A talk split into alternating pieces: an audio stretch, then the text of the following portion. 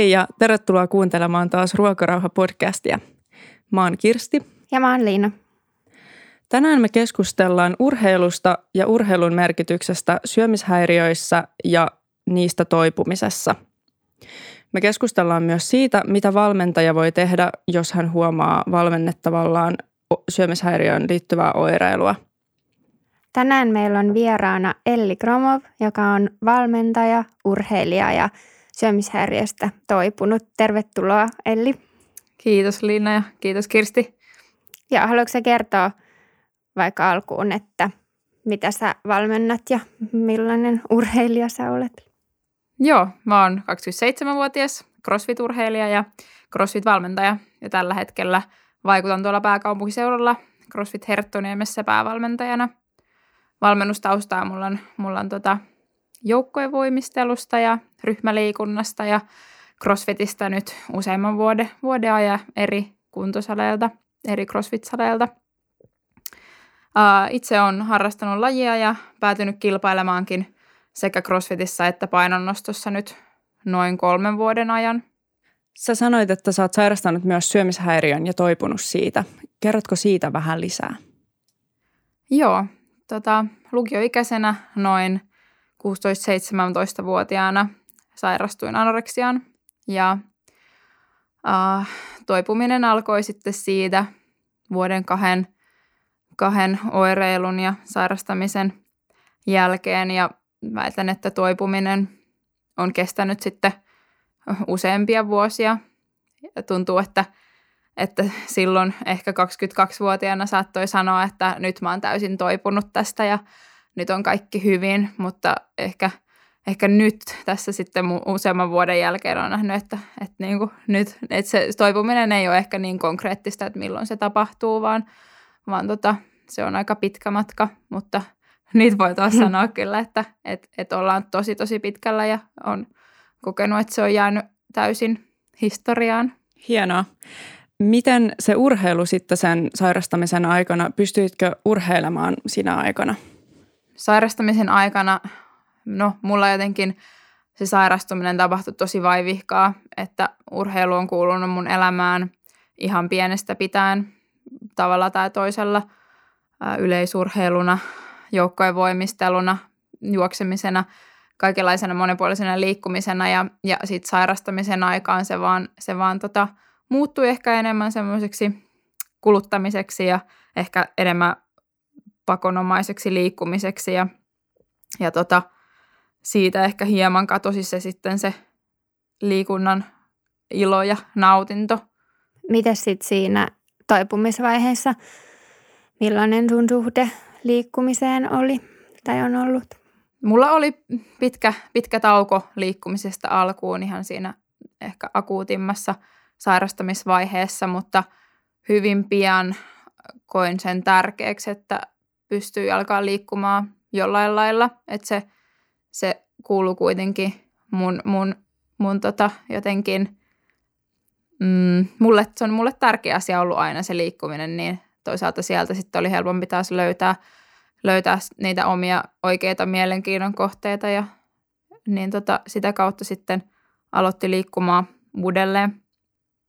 Itse asiassa anoreksiassa tosissaan siinä se, se toipumisvaihe oli siinäkin mielessä tosi vaikea. Uskon, että tosi moni ää, sairastunut allekirjoittaa sen, että, että tot, se sairaus kuuluu niin pitkään, pitkään isoks, isona osana sun identiteettiin, että siitä on vaikea luopua ihan siksi, koska sä ajattelet, että mitä mä sit oon, jos mä en ole enää sairas.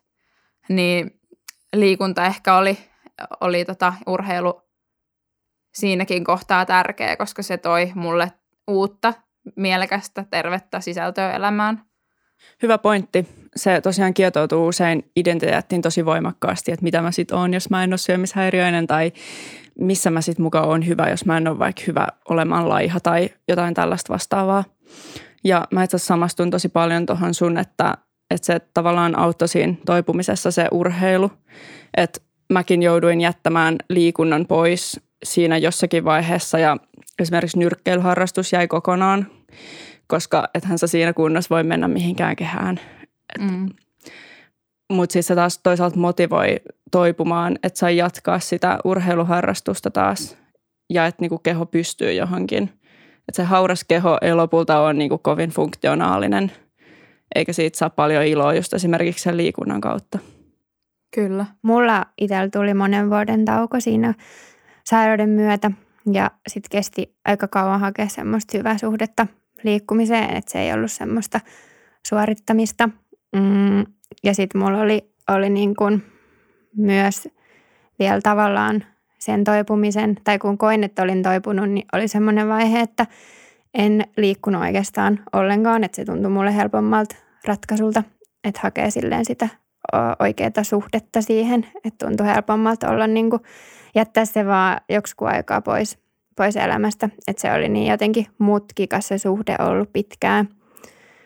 Öö, nyt mun toipumisesta on melkein kymmenen vuotta ja koen, että tällä hetkellä se suhde on ihan, ihan hyvä ja, ja, ja normaali.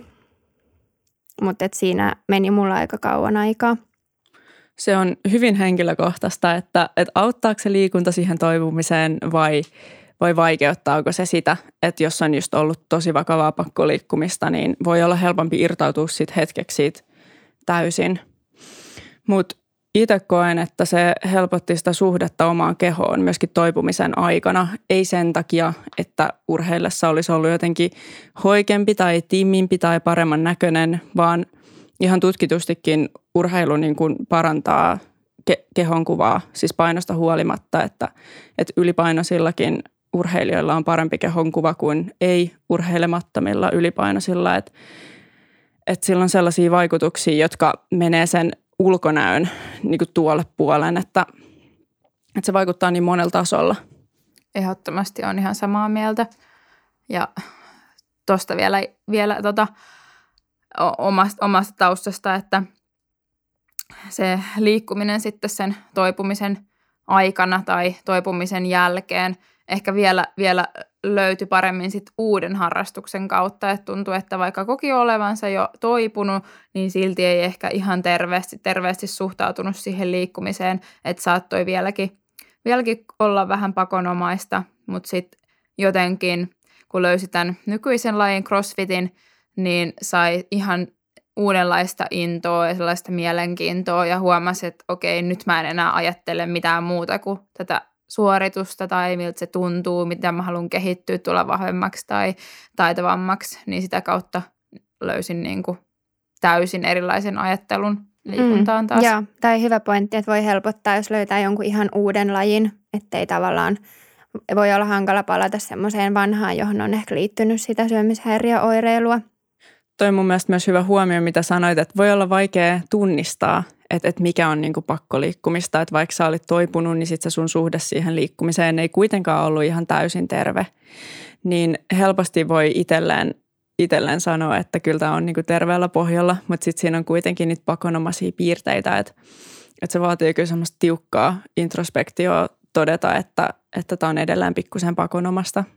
Kyllä, ja mä olin jotenkin aina sitä mieltä toipuessani, että – mä voin sit oikeasti vasta sanoa, että mä oon toipunut, kun mä en ajattele pien, niin kuin edes 0,1 prosenttia mm. tietyllä tavalla tai pakonomaisesti. Mm. Yeah. Että mun tavoite oli toipua ihan täysin, että mä en halua, mä en halua enää koskaan, että syöminen tai liikkuminen aiheuttaa mulle yhtään vanhan yeah. aiemman kaltaisia ajatuksia.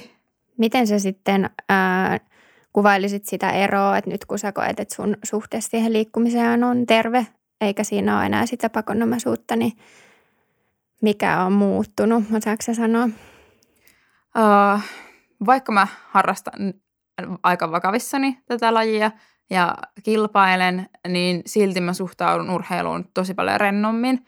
Että mä osaan kuunnella mun kroppaa paljon enemmän, että aikaisemmin se on voinut olla, vaikka on kuinka väsyttänyt, niin on pakko lähteä treenaamaan tai on pakko mennä tietyllä vauhdilla tai liik- tehdä tietyt toistot, jotta se on niin kuin hyvin suoritettu urheilusuoritus.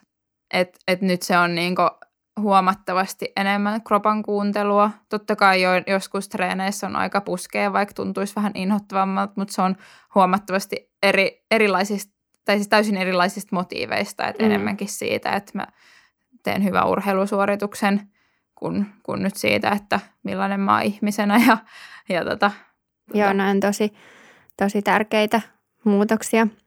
Liikuntasuhteen korjaamiseen liittyy kuitenkin aika oleellisesti siinä toipumisessa myöskin ruokasuhteen korjaaminen. Miten sä koet, että sulla noin kaksi asiaa meni sitten yhteen siinä toipumisessa? No, kun liikunta oli vielä enemmän pakonomaista, niin, niin tota, olisi syöminenkin enemmän pakonomasta, että oli, oli tietty lista, minkä mukaan, mikä, minkä mukaan halusi syödä ja ei yhtään vähempää, ei enempää.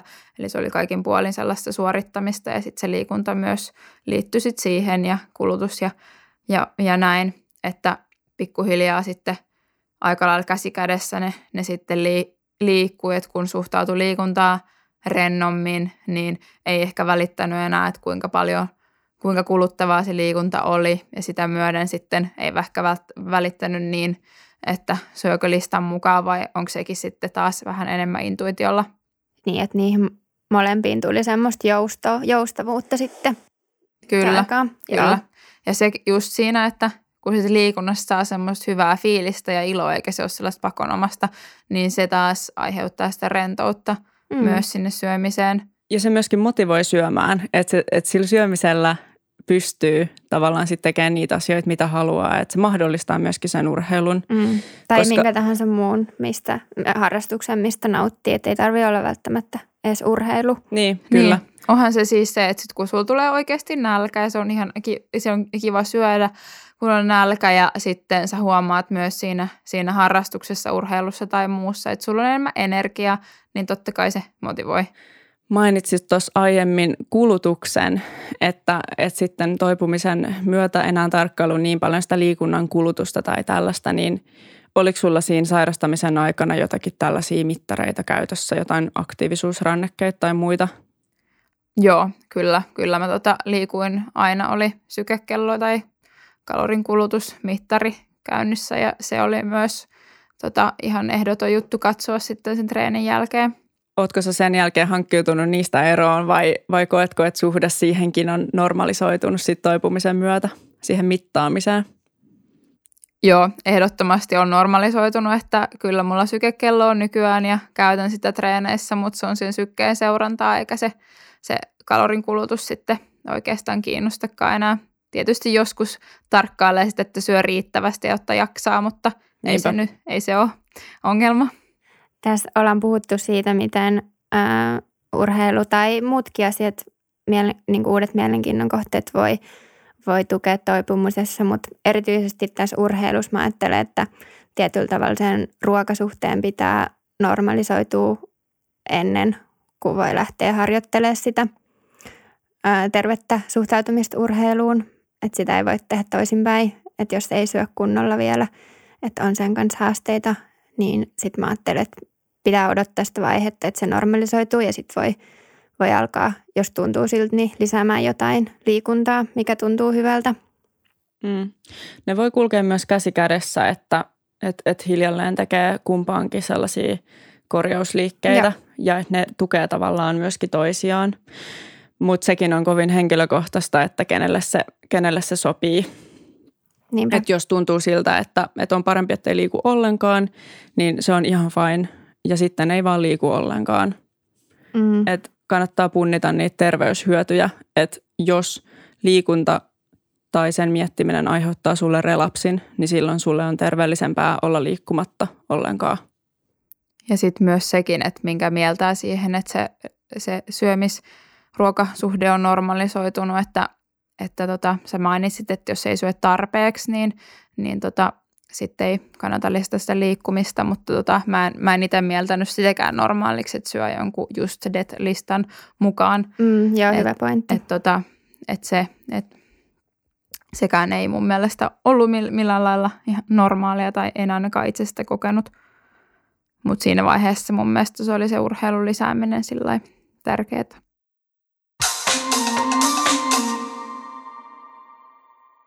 Liikunnan yhteydessä puhutaan tosi usein just ulkonäöstä ja ulkonäköpaineista ja myöskin esimerkiksi naisten lehden otsikot on usein täynnä sellaista, että liikun näin, näyttääkö tältä ja treenaa näin, niin saat sixpackin. Niin koet sä ulkonäköpaineita, kun sä aloitit tämän CrossFit-harrastuksen? No joo, itse asiassa kyllä, että joukkojen voimistelu ja juoksutaustana ja niin tota, ehkä ihanne urheilijan vartalo oli enemmänkin, enemmänkin tosi hoikka ja solakka. Ja sitten tota, tietenkin CrossFitin aloittaessa ja alkoi sitten ihailemaan niitä tämän lajin huippuja, joilla, jotka olivat hyvin, hyvin lihaksikkaita. Niin, jota en tietenkään itse siinä, siinä tota laji aloittaessa ollut. Ää, koin kyllä alkuun vähän sellaisia paineita, että voinko mä olla, voinko mä olla hyvä crossfit-urheilija, jos mä oon pieni tai naisellinen, kun, kun tota, noi suurimmat osat huiput on noin lihaksikkaita tai rasvattomia tai mitä, mitä ikinä. Miten nämä ulkonäköpaineet, mitä sä oot kokenut CrossFitissä, niin on muuttunut nyt, kun sä oot harrastanut lajia pidempään? Joo, no ne on kyllä muuttunut tosi paljon, että kun on huomannut, että ei se ulkonäkö ole millään lailla kontekstissa siinä, että miten pärjää lajissa tai miten hyvä urheilija on.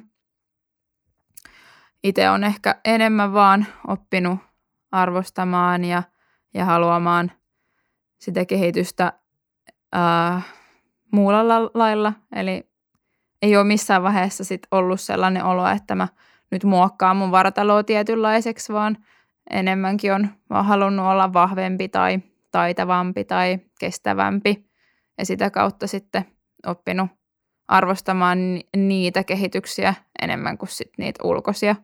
Kuulostaa hyvältä. Tuo oli hyvä, mitä sanoit, että, että se ulkonäkö ei kerro siitä, miten hyvä tai taitava tai hyvä kuntoinen on urheilijana. Et jotenkin toivo, toivoisi siihen sellaista paradigman muutosta, että se keskustelu menisi ehkä sen ulkonäön ja liikunnan suhteesta johonkin sellaiseen, että mitä sillä liikunnalla voi muuten saavuttaa esimerkiksi oman mielenterveyden kontekstissa tai, tai niin kuin, että miten voi ylläpitää sellaista hyvää oloa ja onnistumisen kokemuksia ja sitten että keskityttäisiin vähemmän siihen, että miltä tulisi näyttää vaikka tietyn lajin edustajana tai että mitä se kertoo susta sen lajin edustajana.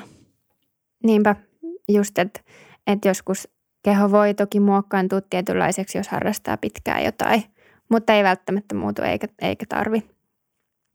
Että se ei kerro siitä, että voiko vaikka olla hyvä crossfit-urheilija, että millainen keho on.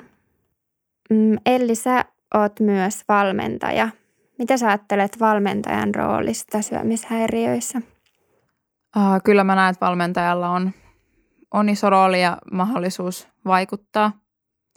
Uh, to, toki, toki riippuu millaisessa, millainen valmennussuhde, että toki huippuurheilija, huippuurheilija ja valmentaja tuntee urheilija varmasti lähes yhtä hyvin kuin hän itse itsensä, niin tota, on, on varmasti tekemisissä hyvinkin paljon ja tässä voi vaikuttaa isosti siihen.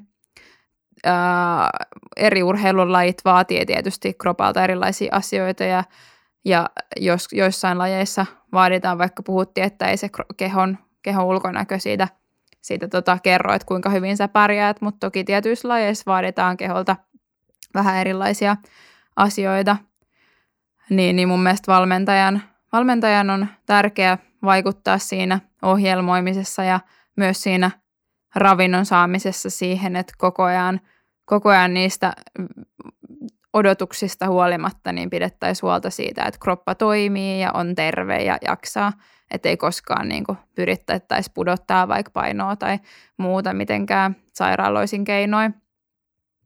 Sitten taas valmentaja, joka kohtaa päivittäin useita eri urheilijoita, niin kuin CrossFit-valmentaja itsekin, niin on tärkeää huomioida ne asiakkaat myös monella muulla tavalla kuin pelkästään sillä, että miten, miten niillä menee se treeni – että tota, jos, jos näkee, näkee, että jollain ei yhtään kulje treeni, se näyttää väsyneeltä tai, tai käy monta kertaa päivässä salilla ja on huono tuulinen, niin mun mielestä on tosi tärkeää, että, häntä voi lähestyä kysymällä esimerkiksi alkuun vaan, että miten menee, eikä välttämättä heti, että niin onko joku hätänä ja sitä kautta niin yrittää selvittää, että ehkä treenit ei kulje, no nukutko, syötkö riittävästi. Sitä kautta yrittää selvittää, että olisiko taustalla jotain syömishäiriöistä oireilua. Viime aikoina on jonkun verran ollut mediassa myös juttua valmentajien roolista niiden ulkonäköpaineiden tuottajina. Et on ollut puhetta siitä, miten valmentajat saattaa aika raastikin kommentoida esimerkiksi nuorten harrastajien kehoa tai painoa tai ulkonäköä. Niin mitä mieltä saat siitä? Mun mielestä koskaan valmentaja ei kommentoi urheilija ulkonäköä. Sillä ei ole mitään tekemistä sen suorituksen kanssa, niin se ei vaan ole ok. Toi on musta hyvä, hyvä linjaus, että mieluummin sitten, jos siinä niin kun treenaamisessa vaikka on jotain ongelmia, niin sitten miettiä, että mistä ne johtuu, mutta et ei se ulkonäön kommentoinnin avulla kyllä saavuta varmaan mitään hyvää. Syömisestä mun mielestä voidaan puhua, että syödäänkö riittävästi tai liikaa. Se on ihan okei, okay, mutta siihen sitten ei, ei lähestytä sitä ulkonäkö, mm. ulkonäkökommentein. Toi kuulostaa tosi tärkeältä, koska se tuottaa ihan turhia paineita ja, ja saattaa just laukasta jotakin oireilua. Pidätkö tärkeänä sitä, että valmentaja tietää valmennettavan taustan, jos esimerkiksi on sairastanut aiemmin syömishäiriön ja on mahdollisuus, että tulee vaikka relapsi, jos toimitaan tietyllä tavalla tai? No, jos, jos siellä kuuntelee joku, joka on oireillut, on sairastanut ja ää, toi, on toipumassa, joka halu, haluaa tota, aloittaa – aloittaa jonkun uuden urheiluharrastuksen, mutta on epävarma siitä, että jos, jos se tuottaa hänelle oireilua, niin silloin koen kyllä tärkeäksi, että valmentajalle voi ehdottomasti mennä juttelemaan, niin siitä kautta sitten valmentaja ja, ja useimmat valmentajat voi ottaa sitä paremmin huomioon. Mä treenasin kevään ajan ennen koronaa niin kans valmentajan kanssa ja ja multa ainakin kysyttiin etukäteen sellaisen lomakkeella niin kuin ihan kaikki, että oletko sairastanut vaikka just syömishäiriön ja muuta. Itsehän tosin en kertonut siinä lomakkeessa, että olen sairastanut, koska ajattelin, että sillä ei ole mitään väliä enää. Mutta tota, kyllä se sitten siinä valmennuksessa tuli myöhemmin esille ja, ja tota noin, niin valmentaja ymmärsi tosi hyvin ja esimerkiksi kannusti sitten, että ei niinku punnitse itseään tai tee mitään sellaista, mikä voisi vois vaikuttaa sitten siihen hommaan toi kuulostaa hyvältä, että tota, var, varsinkin jos on yksilövalmennus kyseessä, niin on ihan hyvä kartottaa, kartottaa monipuolisemmin urheilijan taustoja. Sä oot Elli ohjannut myös ryhmäliikuntaa, jossa on vielä suurempi vaihtuvuus näissä asiakkaissa, niin mikä sä ajattelet, että siellä on se rooli syömishäiriöiden tunnistamisessa tai niihin puuttumisessa? No se on kyllä huomattavasti haastavampaa sä et samalla lailla tunne niitä asiakkaita, ei tule sellainen samalla lailla jutusteltua tai tutustuttua. Se saattaa olla, että se tunti alkaa, niin asiakkaat tulee aika lailla samalla minuutilla sinne, tunti loppuu ja kaikki lähtee pois, että sä et välttämättä juttele kuulumisia koskaan, niin se on, se on haastavampaa lähteä sitten juttelemaan, kun sä oot huolissaan jostain, koska jos sä et saa aikaisemmin koskaan muuta jutellut. Mutta uskon silti, että ryhmäliikunnan ohjaaja voi vaikuttaa – Eli jos, jos ryhmäliikunnan ohjaaja huomaa, että, että tota, joku asiakas käy useita kertoja siellä tunneilla ja on monta tuntia päivässä salilla ja, ja tota, näyt, näyttää siltä, että saattaisi olla syömishäiriöistä oireilua, niin totta kai hänelle voi, voi pyrkiä menee jutteleen. Taaskaan ei ehkä, ei ehkä heti hyökkäävästi, vaan, vaan alkuun ihan sillä lailla, että että hei, että on huomannut, että sä liikut aika paljon, että muistatko palautuu ja syödä, että sitä voi lähestyä ihan tällaisellakin kommenteilla eikä automaattisesti epäillä sitä syömishäiriöä, koska se ei tietenkään aina ole kyse siitä. Niinpä, toi on hyvä pointti ja mä pidän myös tosi tärkeänä, että, että se lähestyminen tehdään jotenkin sensitiivisesti, että siitä ei synny häpeän kokemusta sitten tälle asiakkaalle tai semmoista tunnetta, että hän ei voisi enää tulla sinne liikuntatunneille, että että just jotenkin noin, että kysyy, että hei, että miten sulla menee, että muistathan palautuu ja, mm. ja muuta. Ja mun mielestä ryhmäliikunnan ohjaajilla on myös aika iso rooli siinä, että millaista ilmapiiriä ne luo omilla tunneillaan, että vaikka ei puuttuisi suoraan kenenkään yksittäisen henkilön liikkumiseen, niin siihen, että miten itse puhuu siellä tunnilla. Esimerkiksi aika paljon kuulee sellaista, että nyt tähänkin kun sulatusjumppa ja nyt tämän tunnin jälkeen, nyt voitte mennä kotiin syömään sitten pullaa, että olette ansainnut sen. Niin se on mulle ainakin niin kuin tosi iso semmoinen että ei jotenkin yhtään haluaisi kuulla sellaista, että kaikki voi syödä sitä pullaa ja vaikka ei olisi käynyt siellä Jep. tunnilla. Joo, tämä ärsyttää kyllä tosi paljon, että ä, niin kuin pilataan se hyvä liikunnan ilo nyt, kun sit piti sit ottaa se kinkun sulatus ja, ja pullan kulutus nyt tähän, että se on niin kuin, ne, ne, ne pitäisi jättää ihan niin kuin sanomatta. Mulla itsellä ainakin, jos on käynyt jossain ryhmäliikuntatunneilla sellaisella, sellaisen ohjaajan tunnilla, jota ei tunne, niin sitten aina vähän jännittää, että tuleeko sieltä niitä, niin kuin, että nyt laitetaan rasva palamaan ja ne on niin kuin ihan, Jep, ei, ei niin kuin yhtään kiinnosta semmoinen. Mutta sitten taas toisaalta on ollut paljon myöskin tunneilla, jossa ohjaaja on vaikka tunnin päätteeksi sanonut, että nyt sä oot taas tehnyt 60 minuuttia hyvää omalle mielellesi vaikka ja rentoutunut täällä, että nyt me kotiin ja syö riittävästi ja nuku hyvin. Niin se ilahduttaa kyllä myöskin joo, aina. Joo, on myös tosi on hyvä paljon kyllä. hyviä kokemuksia. Että ihan siinäkin, niin kun, ää, jos ohjaa isoa ryhmää, niin voi yleisesti just muistuttaa vaikka siitä, että, että muistaa palautua ja, ja syödä riittävästi. jep, joo, el- ehdottomasti sekä, sekä ohjaajat että valmentajat niin voi tosi, tosi, tosi yksinkertaisen jutuin edistää sitä semmoista tervettä suhtautumista muistuttamalla tuommoisista tärkeistä palautumiseen liittyvistä asioista. Meillä tuli Instagramissa kysymys sulle siitä, että ää, mitä vinkkejä antaisit valmentajalle, joka huomaa, että urheilija oireilee.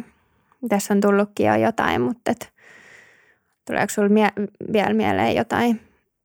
No tässä on kyllä tullut hyvin nämä asiat, että ehkä tiivistettynä just, että ö, ilmaisee urheilijalle välittävänsä, välittävänsä tästä, että kyselee miten menee ja sillä yrittää pikkuhiljaa kysellä kohti, kohti tota, että, mi, että miten treenit kulkee, miten, miten nukut ja miten syöt ja mu- muistutat siitä semmoisista terveestä suhtautumisesta Mm. näin yleisesti aina tuntien jälkeen. Toi on hyvä. Toki niin kuin sit siihen ei voi vaikuttaa täysin, että miten henkilö sit ottaa sen vastaan, että jos ei vaikka itse ole ihan, ihan vielä tietoinen tai, tai ei halua myöntää tai, tai näin, niin että sinänsä niin kuin valmentajilla on tärkeä rooli, mutta et, et, et sitten kuitenkin kyllä sitä ammattiapua sitten olisi hyvä saada myös jostain, jostain muualta sitten, kun on siihen valmis. Joo, ja sitäkin mun mielestä voi, että jos on muutaman kerran vaikka kysellyt kuulumisia ja, ja tota, fiiliksiä, niin, niin voi ilmaista, että jos, jos tota koskaan tarvii ammattiapua tai, tai apua johonkin asioihin, ei tarvitse välttämättä sanoa, että, että mihin, niin, niin ilmaisee, että voi auttaa etsimään sitä apua. Niin, niin se on mun mielestä hyvä keino sitten kanssa just näyttää, että, näyttää, että omat, omat kyvyt ei riitä. Voisitko sä itse olla joskus sun val- valmennettavalle silleen, että, että sanoo, että hän ei saa enää käydä vaikka siellä tai voisit sä kuvitella, että tulisi vastaan tämmöinen tilanne? en mä koskaan kieltäisi ketään tulemasta ollenkaan. Et se ei ole mun mielestä se ratkaisu, että tämä henkilö, sit, jos hän ei tule paikkaan X, hän menee paikkaan Y. Et enemmänkin mä haluaisin itse auttaa, kun, kun että kieltää häntä tulemasta. Että keksisi jotain, jotain muita keinoja. Totta kai voisin, voin muistuttaa ja muistutankin henkilöitä, jotka ei malta, malta levätä. Levätä oli sitten, ei välttämättä ole ollenkaan syömishäiriöön liittyviä tota, ongelmia, ettei malta levätä, mutta joudun välillä muistuttamaan, että ehkä sun olisi hyvä nyt pitää levopäivä tällä lailla, mutta ei kokonaan kieltämistä. Joo, toi on tosi hyvä ja valmentaja voi toimia semmoisena ongelman tunnista, tunnistamisen auttajana ja semmoisena niin kuin herättelijänä siihen asiaan, mutta ei tietenkään voi, voi pelastaa ketään, että ei voi kieltää ja jos ei niin kuin, tai vaikka kieltäisikin, niin se ei takaa, että sit mitään muutosta tapahtuu, että voi olla, että henkilöstö vaan siirtyy just nimenomaan paikkaan Y, että, että se ei välttämättä siihen auta.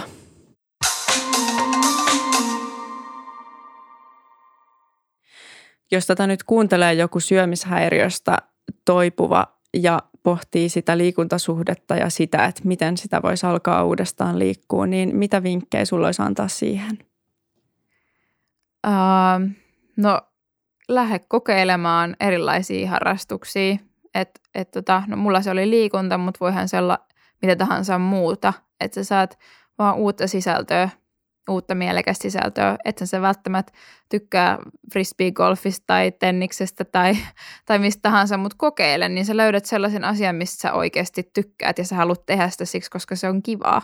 Niin se, sitä kautta sitten tulee sitä hyvää fiilistä ja myös hyvää oloa omaan kroppaan ja mä väitän, että sitä kautta sitten alkaa pitämään itsestään myös, kun tekee asioita, mistä pitää.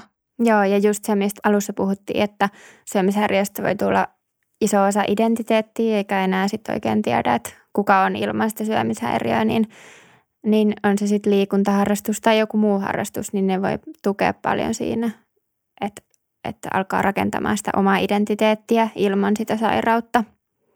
Sitten voi etsiytyä esimerkiksi sellaisten kehopositiivisten lajien pariin, kuten esimerkiksi sellaisia tansseja, joissa ö, kaikenlaiset kehot on näkyvillä ja kaikenlaiset kehot saa olla. Esimerkiksi twerk, niin se oli ainakin itselläni semmoinen voimauttava ja tavallaan mukava kokemus, kun niin kuin luvankaa sai hyllyä. Ja se oli hmm. niin kuin just, se, just se pointti siinä, että kannattaa nimenomaan ehkä kokeilla uusia lajeja ja jättää ne lajit, jotka on sitten tuntunut jotenkin semmoiselta pakkoliikunnalta, että ei tarvitse aina mennä verenmakuisuussa juoksemaan. Että jos se tuntuu pahalta sairastaessa se tuntuu pahalta toipuessa, niin älä tee sitä. Ja tosiaankaan ei ole pakko harrastaa mitään liikuntaa. Että jos se tuntuu pahalta tai että siinä on liian iso riski sairastua uudestaan, niin silloin on ehkä parempi sitten harrastaa jotakin muuta. Mm, ainakin voi, voi just niin kuin rauhassa odotella, että se alkaa, alkaa jotenkin helpottua, että – että niin kuin itsellä vaikka teki hyvää se muutaman vuoden tauko, että jotenkin pystyi hetkeksi niin kuin unohtamaan sen ja sitten lähteä niin kuin puhtaalta pöydältä rakentaa sitä suhdetta. Jokaisen jakson lopussa me kysytään meidän vierailta heidän oma lempipuoli. Mikä sulla, Elli, on sun oma lempparipuoli sussa itsessäsi? No ehkä semmoinen periksiantamattomuus ja – ja positiivisuus, että on pohjimmiltani positiivinen ihminen, niin, niin tota, elämä on mukavampaa. Hyvä. Ihanaa, kun tulit meidän vieraaksi tänään. Kiitos tänne. paljon. Oli tärkeä Kiitos. keskustelu. Oli tosi kiva olla täällä. Ja tämä olikin meidän viimeinen jakso oikeastaan tältä erää. Et halutaan tähän loppuun kiittää ihmisiä, jotka on mahdollistanut meille tämän podcastin teon – Kiitos Jouni Lehtoselle editoinnista ja äänityksestä. Jounin kotisivut on www.jounilehtonen.com. Jouni on ollut superhyvä kumppani meille tässä podcastin tekemisessä. Ja kiitos tunnusmusiikista Erkki Sippelille ja promokuvista Olli Jakoselle ja Noora Harjulalle. Sitten tietysti kiitos Lounais-Suomen sylille taloudellisesta tuesta. Ja kiitos Liina. Kiitos, että olet tehnyt munkaan tätä podia ja että meillä on mennyt näin hyvin, hyvin tämä projekti. Joo, kiitos myös sulle Kirsti. Tämä on ollut oikein, oikein mukava projekti ja kiitos myös kaikille meidän kuulijoille. Ollaan saatu ihana vastaanotto ja paljon kivaa palautetta. Ja ottakaa meidät seurantaan Instagramissa ja Facebookissa nimellä Ruokarauha Podi, niin – näette sieltä, että saadaanko tälle podcastille ehkä jatkoa kevään puolella. Toivotaan kovasti, että voidaan tehdä toinen kausi keväällä, mutta se jää nähtäväksi. Apua syömishäiriöön voit hakea omasta terveyskeskuksesta tai Syömishäiriöliiton sivuilta ja meitä tosiaan voi seurata sieltä Instasta ja Facebookista nimellä Ruokarauha-podi. Suuret kiitokset kaikille meitä kuunnelleille ja seuranneille ja me palataan mahdollisesti ensi vuoden puolella. Jatketaan juttu meidän Instagramissa ja Facebookissa eli Ruokarauhapodi nimellä meidät löytää sieltä. Moikka! Moikka!